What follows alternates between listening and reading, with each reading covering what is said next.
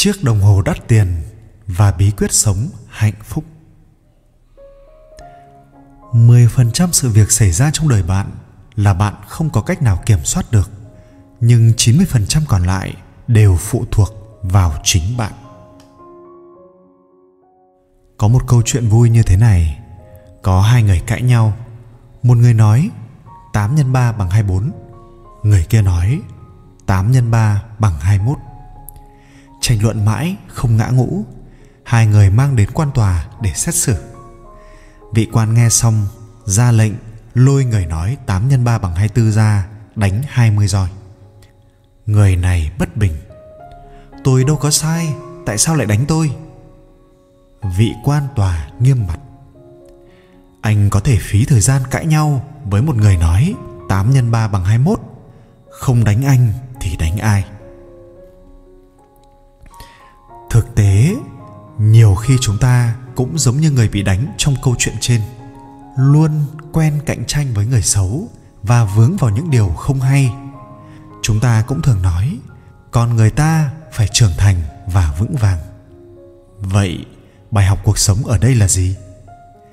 Tôi nghĩ việc không quan tâm tới người xấu không vướng vào những chuyện không hay thì đó cũng là một kiểu trưởng thành yêu cầu này có vẻ không quá khó, nhưng với nhiều người lại là không thể.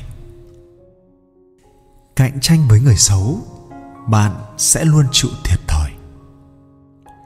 Gần đây, tôi đến bệnh viện thăm người bạn cũ là trần nhật huệ. Hai tuần trước, anh ta và bạn đi ăn tối.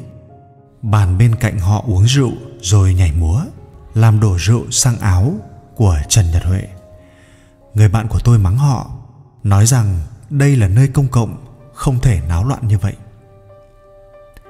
Hậu quả là hai bên xảy ra xô xát và trần nhật huệ bị đâm chai thủy tinh vào cổ. May mắn vết thương không quá sâu, nhưng phải nằm viện cả tháng.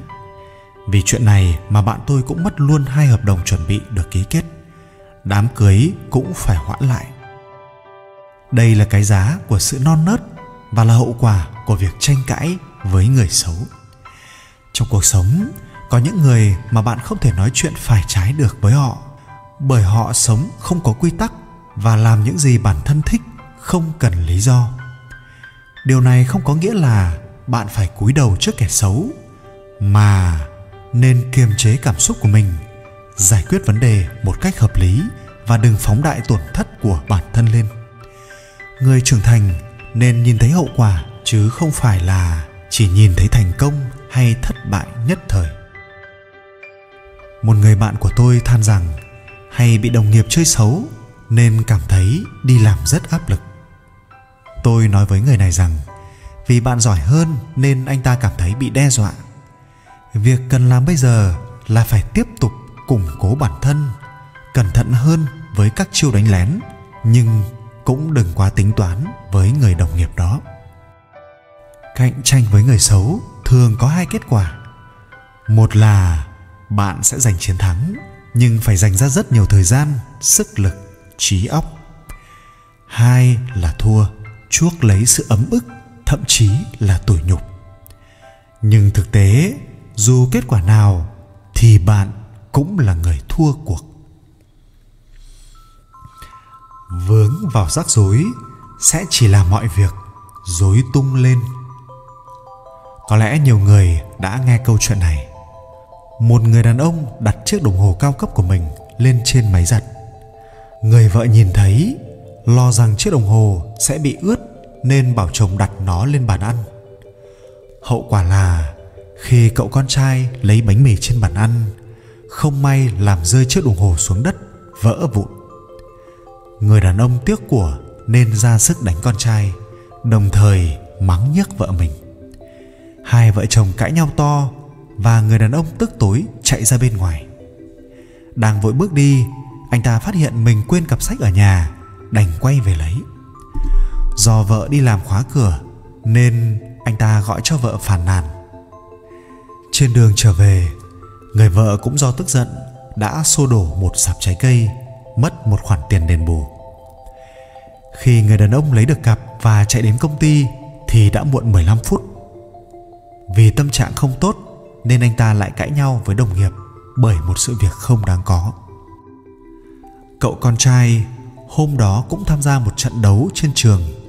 Vì sáng bị bố đánh nên tâm trạng không tốt và sớm bị loại. Đây chính là định luật Festinger nổi tiếng.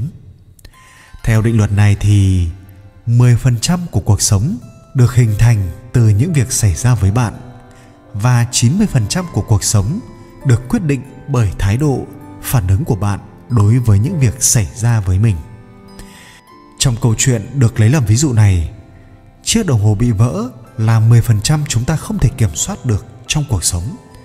Còn một loạt những sự việc xảy ra sau đó chính là 90% còn lại.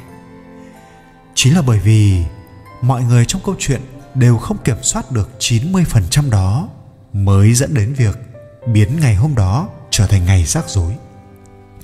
Hãy thử nghĩ sau khi 10% kia xảy ra, giả sử Festinger không làm những gì mình đã làm, đổi một thái độ khác. Ví dụ anh ta tới an ủi con trai. Con đừng quá lo lắng, con trai. Đồng hồ vỡ rồi cũng không sao cả. Bố mang đi sửa là được. Nếu làm như vậy, con trai sẽ vui vẻ, vợ cũng thoải mái.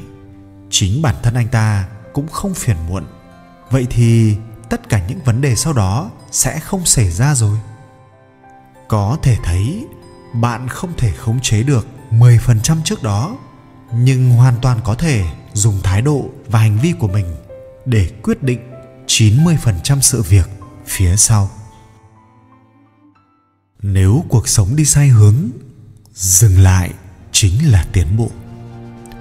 Trên thực tế, thành công hay thất bại, hạnh phúc hay bất hạnh thường phụ thuộc vào thái độ của bạn đối mặt với con người và sự việc gặp phải. Cùng một sự việc, cách cư xử khác nhau sẽ dẫn đến những kết quả khác nhau.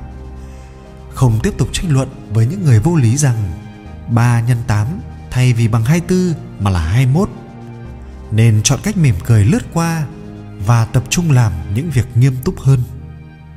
Hãy là một người trưởng thành vì nó liên quan đến chất lượng cuộc sống của bạn.